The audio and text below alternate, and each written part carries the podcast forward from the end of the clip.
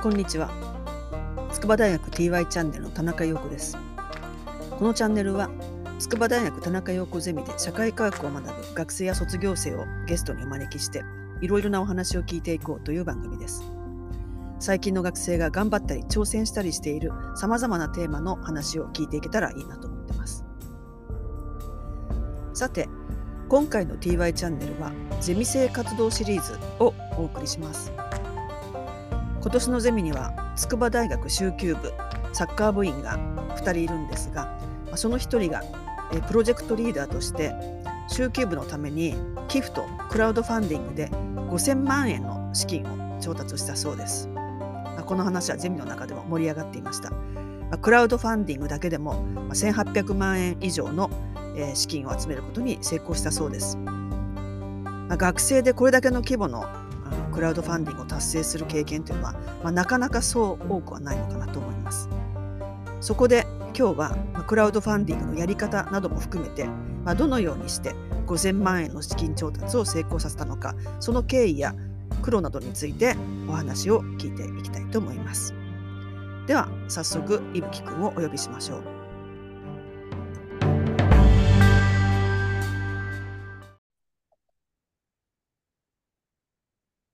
というわけで今日は、えー、3年生で、えー、筑波大学修級部主務の、えー、いぶきくんから、えー、5000万円サッカー部でクラウドファンディングを含めて、えー、資金を集めたというお話を、えー、聞いていきたいと思います。じゃあ、いぶきくん、今日はよろしくお願いします。よろしくお願いします。はい、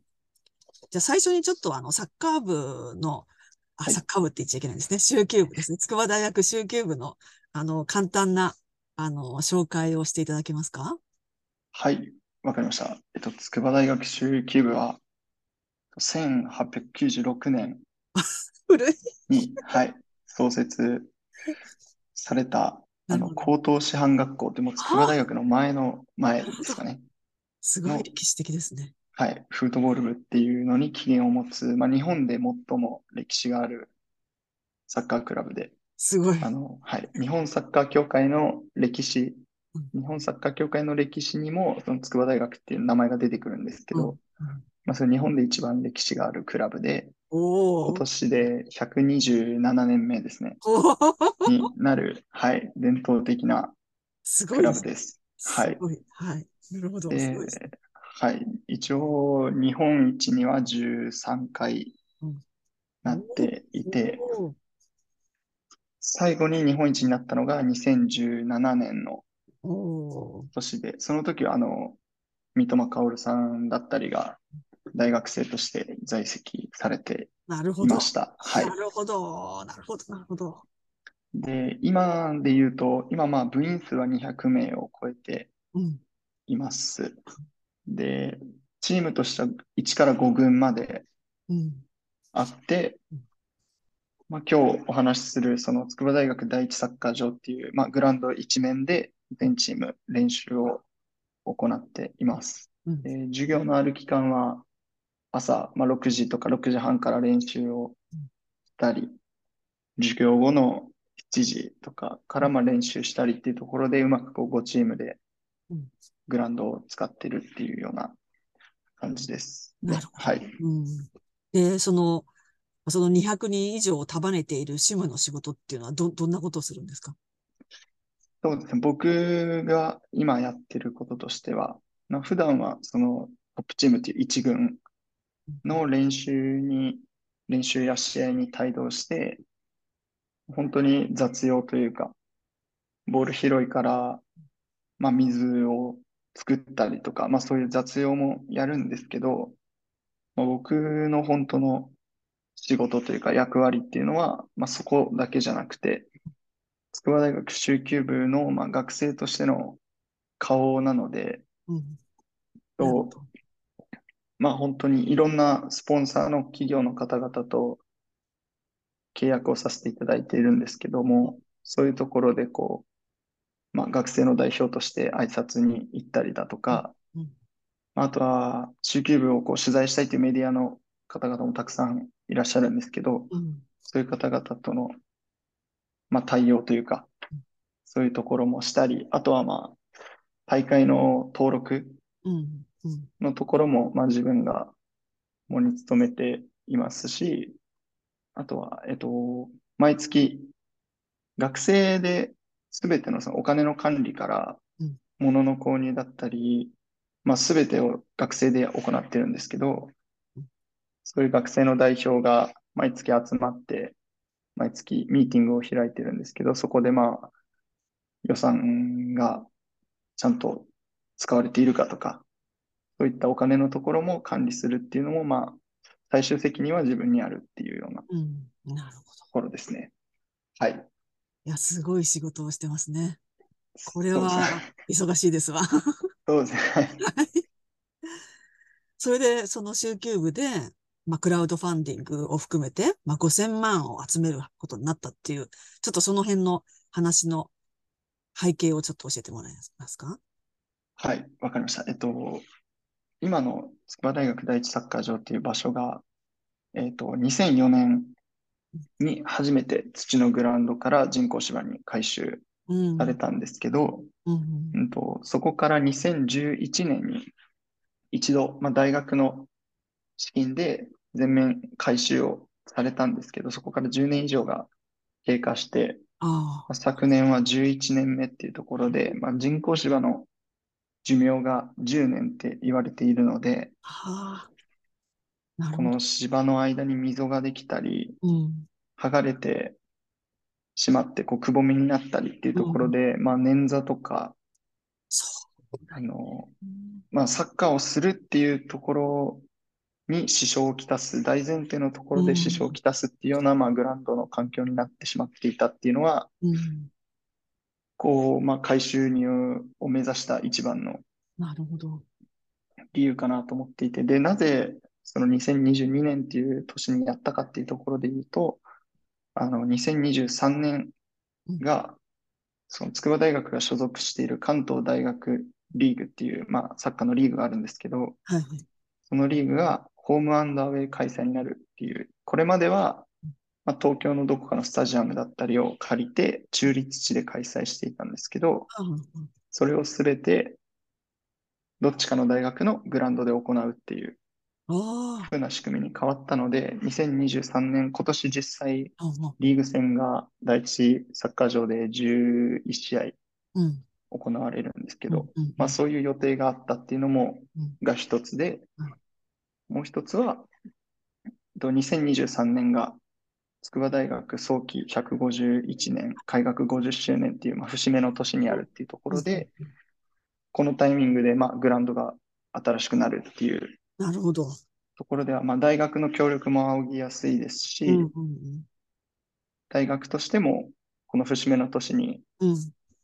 127年の歴史がある組織のグラウンドが変わるっていうところは、うんうん。はい。まあ、そういうような、なるほどね。いやー、それこそ、はいあの、ゼミにいるね、4年生の、あの、同じく週休部のね、プレイヤーのセンちゃんの場合も、やっぱりその芝生の状態が悪くて、あの、3年生の時もね、すごく、あの、あの、い痛めてしまったり、そうですね。はい。4年生の時も、あの、前十字靭帯切断っていうね、すごく重篤な状態になってしまって、まあ、結局プレイヤーに戻れなくなってしまうっていうね、そういう、あの、非常に苦しい状態があったんだけども、その時もやっぱりその、とにかくその、グラウンドの状況がとても悪くて、もうリスクが、あの、あるっていう話を、その時から聞いてて、やっとこれで、その状態が改善できるっていうことになるわけですね。まあ、これ、クラウドファンディングだけじゃなくて、まあ、いろいろなルートでこの5000万円を集めるということになったと思うんですけど、まあ、具体的にはどういう方法で、この段取りでこの5000万円を集めるっていうのを進めましたか？はい。えっと、まずあの、2011年にあの、大学が全額資金を出していただいて回収したっていう話をはい。したと思うんですけど、まあ、それが、えっと、大学の、国立大学の運営交付金っていうところが、まあ、うん年々削減しているっていうところがあると思うんですけど、うんうんうん。そういったところで、まあ、大学のお金で施設を改修するうんほどの余裕がもうなくなってきていて、いやー、ひどい話ですよね。はい。本当にひどい話。そうですね。はい。っていうので、まあ、大学としても、その、まあ、例えば週休部みたいにサッカー場を使うのであれば、うんこう、豊富な OB だったり OG だったり、まあ、卒業生っていうところではい。からの支援をいただいて、まあ、うまくこう、使った人たちで回収していくっていうようなサイクルを生みたいっていうのが、まあ、おそらく大学の今後の狙いというか、うん。そういうお金がところで、ないからね、もうそれをせざるを得ないってことですよね。そうですね。ん。で、まあ、集級部としては、まあ、実際にそういう OB、OG だったりもたくさんいらっしゃいますし、うんうんそういうところで実際その、そういった大学の狙いというか、まあ、それのパイオニアになれるうん。だけのものを持っていたので、うん。まあ、実際そういうところで大学もすごく協力していただいたっていうようなところはあるんですけど、うん。まず、中級部の本当1200名ほどおられる中級部の OB、OG 卒業生の方々に、まずし支援のお願いをさせていただきました。うんうん。で、その次に行ったのが、まあ、クラウドファンディングっていうところで、うん。あの、中級部としては、まずはやっぱり普段から応援していただいている OB、OG の方々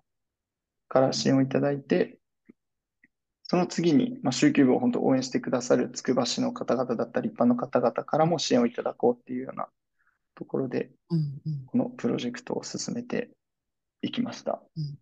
で、このクラウドファンディングってのは具体的にはどういうふうに進めたんですか？そうですね。まず、えっと、今回 Ready4 っていうクラウドファンディングのサイトを使ったんですけどはい、それは実際、うんあの、筑波大学っていうのはもともとあの、箱根駅伝だったりでうん、実際にレディー4と協力してクラウドファンディングを成功させたっていう事例があったので、もうすでにね、実績があったはいんだよね。んそうですね。はい。なので、とまあ、大学の事業開発推進室の方と協力した、していく中で、まあ、レディー4さんに協力していただくのが一番いいんじゃないかっていう。アドバイスをいただいて、うん、もう大学とレディー4との、まあ、なんていうか、コネクションがすでにあった。ところに、中級部も参加したみたいはい、そうです。な。なるほど。うんで、その、まあ、レディー4さんで進めていくってなった中で、ただやっぱり、支援をいただくためにやっぱ必要な、こう、目的だったり、メッセージだったりっていうのは、まあ、実際にグラウンドを使用している学生だったり、まあ、僕らの声っていうのが一番、やっぱり強く響くのは間違いなくて、そういったところは、まあ、本当、週休部の部員200名の中で、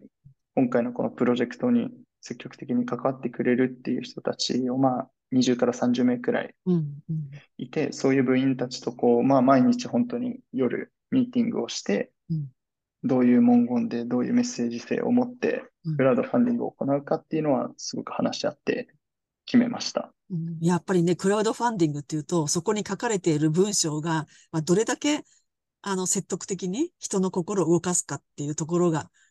資金がね、どれだけ集まるかっていうのにすごい直結してるから、そこをみんなで結構長く考えたんですか、それは？そうですね。はい。1、2ヶ月くらいかけてうん入念に準備を。しました。じゃあ、それがうまくいったから、お金が集まってきたっていう感じですかね。そうですね。あとは、まあ、はい。あの、クラウドファンディングっていうものを進めていく中でのうん戦略みたいなものも、うんレディフォーさんからアドバイスをいただいたりはははは。してうん進めて、はい、行きましたね。えーど、どんな戦略ですか、それは？そうです。ま、あの、まず、クラウドファンディングっていうのは、こう、オープンして、スタートして、誰でもどうぞっていう状態ではあるんですけど、うん。まず始まる前にしっかり、これからクラウドファンディングが始まるっていうことをうん、その、自分が直接連絡できる人だったりう、んうんうん自分が直接会っていメッセージを伝えられる人うん。に対して支援をお願いするっていうところから始まるっていうのがなまず第一で、なるほど。うん。はい。で、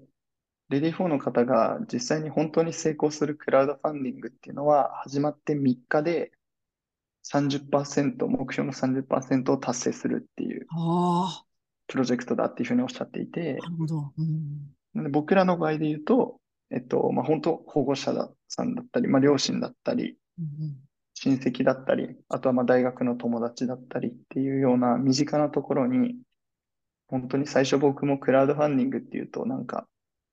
まあ、言い方が悪いんですけど、古事記じゃないですけど、お金をくださいくださいっていうところで、ちょっと抵抗はあったんですけど、実際になんで困っ、どれだけグラウンドが悪くて困ってるかっていうのをちゃんともう腹を割って、だから支援をしてほしいっていうメッセージをちゃんと伝えることで、うんやっぱり最初のスタートダッシュが実際うまくいって3日で30%達成したんですけど、ああ、なるほど。はい、そういうのにつながったのかなというふうには思います。ああ、なるほどね。はい。え、それで、その具体的な成果っていうか、そのクラウドファンディングの、その後の、その立ち上げてからの状況っていうのはどういうふうになりました？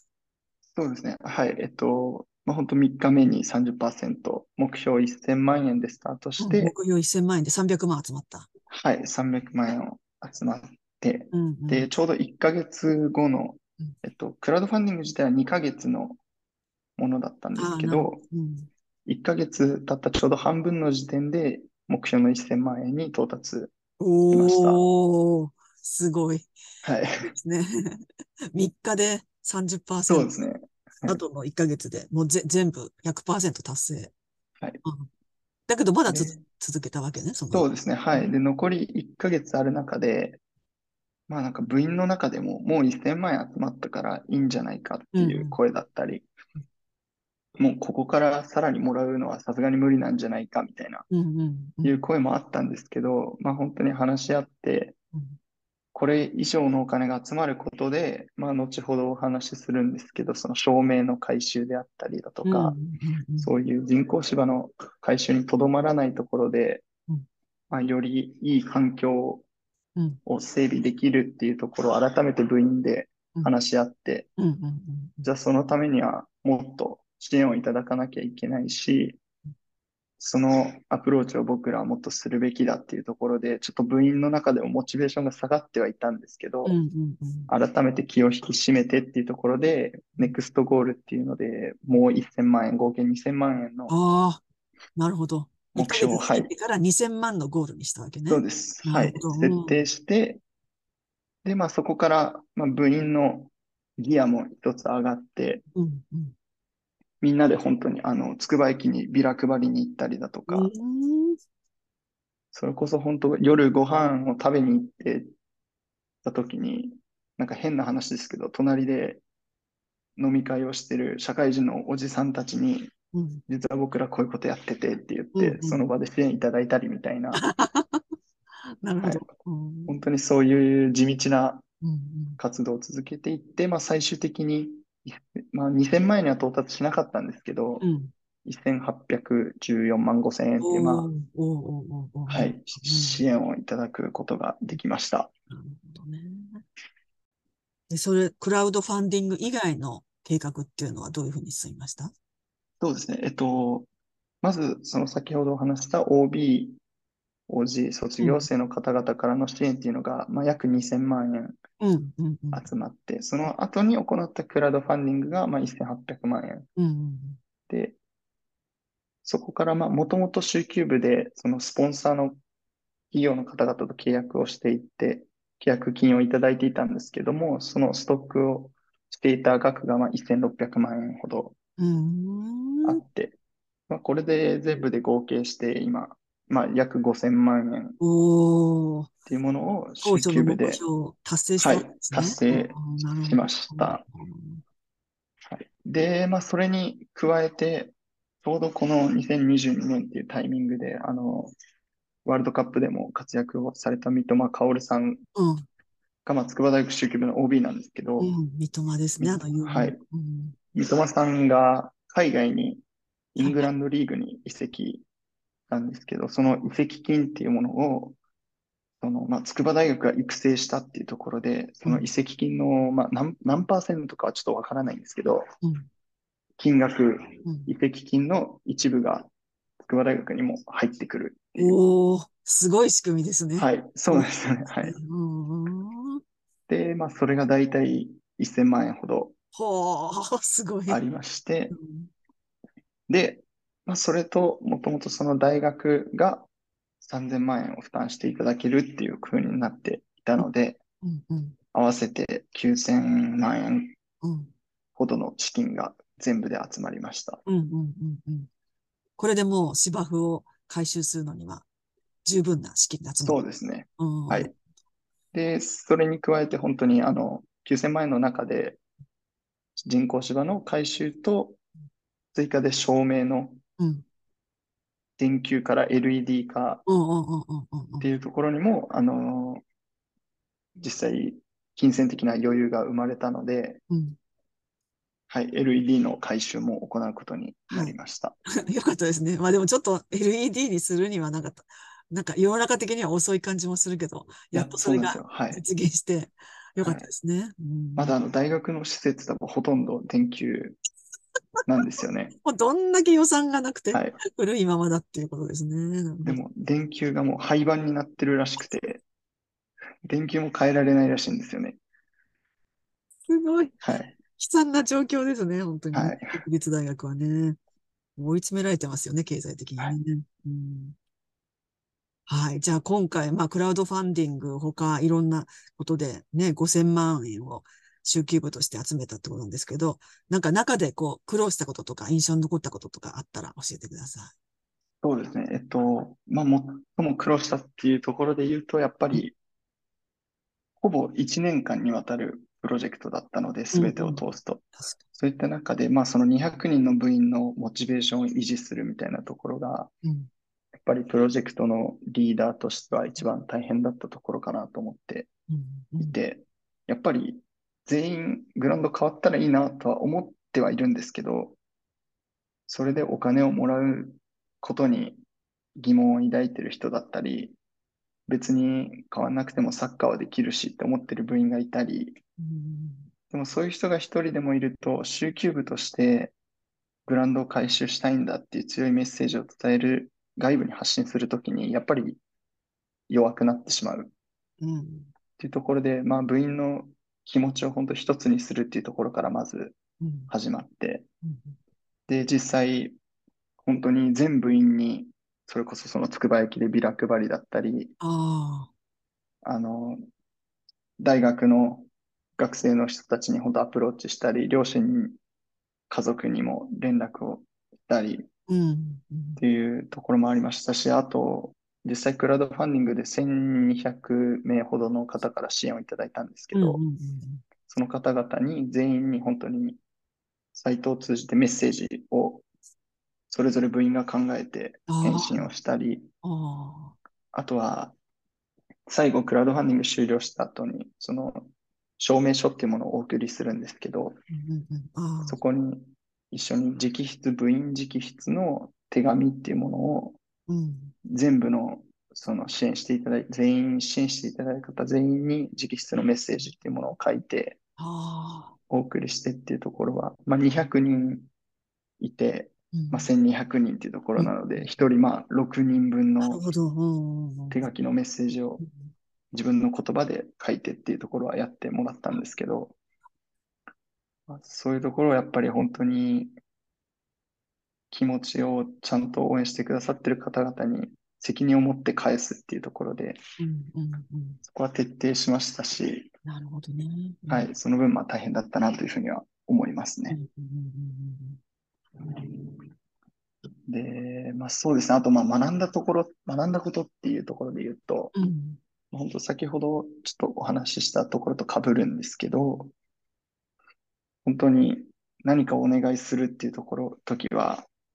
ちゃんと自分の中でその目的だったり、うん。なんでそれをお願いするのか、その先に何を自分が見据えてるのかみたいなところを明確にして、でそれをちゃんと身近な人に伝える思いを正直に打ち明けるっていうところから、まず全ては始まるんだなというふうに思っうん。ているところをすごく学んで、なるほど。うん。はい、そこからやっぱ支援の輪が広がっていって、最後は本当にサッカーが好きっていうようなだけの人でも、うんこれだけの支援が集まってるプロジェクトで、三笘さんが OB にいて、あ、すごい組織なんだっていうところでうん支援をしてくださったりっていうふううんに支援の輪がどんどん広がっていったので、まずはやっぱり自分の思いだったり考えているものをちゃんと身近な人に明確に伝えるっていうのが大事なんだなっていうのは、うんうんうん。はい、クラウドファンディングに限ったことではないと思うんですけど、うん、そうだね。はい、うんすごく学びました。はい。いい話ですね。はい。で、結局芝生はちゃんと張り替えられたんでしょうか？そうですね。あの、はい。2月に、うんはい、工事が無事始まりまして、はい、はい、はい。3月の16日にうん、お、竣工式が行われて、おー、あの、筑波大学の永田学長もうん参加、ご参加いただいて、はい、はい、新しい人工芝ではい。ボールを蹴ってはいる姿が、はい、すごく、あの、僕はグッときました。はい。あ、なるほどね。はい。よかった。じゃあ3月に無事できて、もうこの4月からは、じゃあ、もうみんな新しい芝の上でサッカーができると。そうですね。はい。よかったですね。はい。いやー、今日は、あの、クラウドファンディングをはじめとして、まあ、いろんな寄付とかも含めて、まあ、5000万円、あの、学生側で集めて、最後、芝生の張り替えに、あの、芝生の新しい改修にですね、成功することができたということで、まあ、本当に非常に貴重な体験をね、あの、したなと、なかなかできない。あの、本当に中級部の主務だからこそ、あの、できた、そういうプロジェクトリーダーの仕事ができたなって思います。はいまあこういう経験は本当に貴重なんで、多分社会に出てからも、もういろんなところでね、あの、生きてくるなって思います。はい。はいいやこれからは、あの、新しい芝生の上で、あの、また全国優勝を目指して、はい。あの、頑張ることになると思いますけれども、はい。これから先も、あの、頑張ってください。はい。ありがとうございます。頑張ります。はい。今日はどうもありがとうございました。ありがとうございました。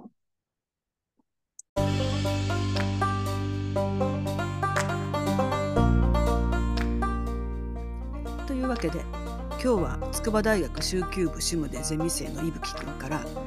1800万円を超えるクラウドファンディングを含め5000万円の資金を調達してサッカー部の芝生を整備したということについてお話を聞いてきました。まこれだけの規模のクラウドファンディングを企画実行するということが、ま、どういうふうに進んでいくのか、ま、その一端を知ることができたのではないかと思います。いかがだったでしょうか？クラウドファンディングや寄付が成功して、えーサッカー場の芝生が新しくなってよかったと思いますが、まあ、同時に、まあ、個人的な感想を言わせてもらうとなぜサッカー場の芝生を直すために、まあサッカー部の学生自身が自らお金を集めなければいけないのかというところに大きな疑問が残りました。え人工芝が耐用年数を過ぎて、えー週休部のうちのゼミ生を含めて怪我人が続出している状態なのにどうして大学ではなく学生が自力で資金を集めなければいけないのか、まあ、その背景には、ま国立大学へのあの運営交付金の削減つまり政府から大学に来る予算がどんどん減らされているというですね、まあ、非常に国立大学にとって厳しい政策が進行しているという事情があります。まあ、筑波大学でも最近ではあの大学予算の3割が削減されるという、まあ、信じがたい事態が、まあ、現在進行中で、まあ、教員も私も、まあ、悲惨な状態に追い込まれているわけですが、まあ、サッカーで国内でも有名な筑波大学修級部が使うサッカー場の芝生を直すのにも、まあ、学生自身がクラウドファンディングをしなければいけないということに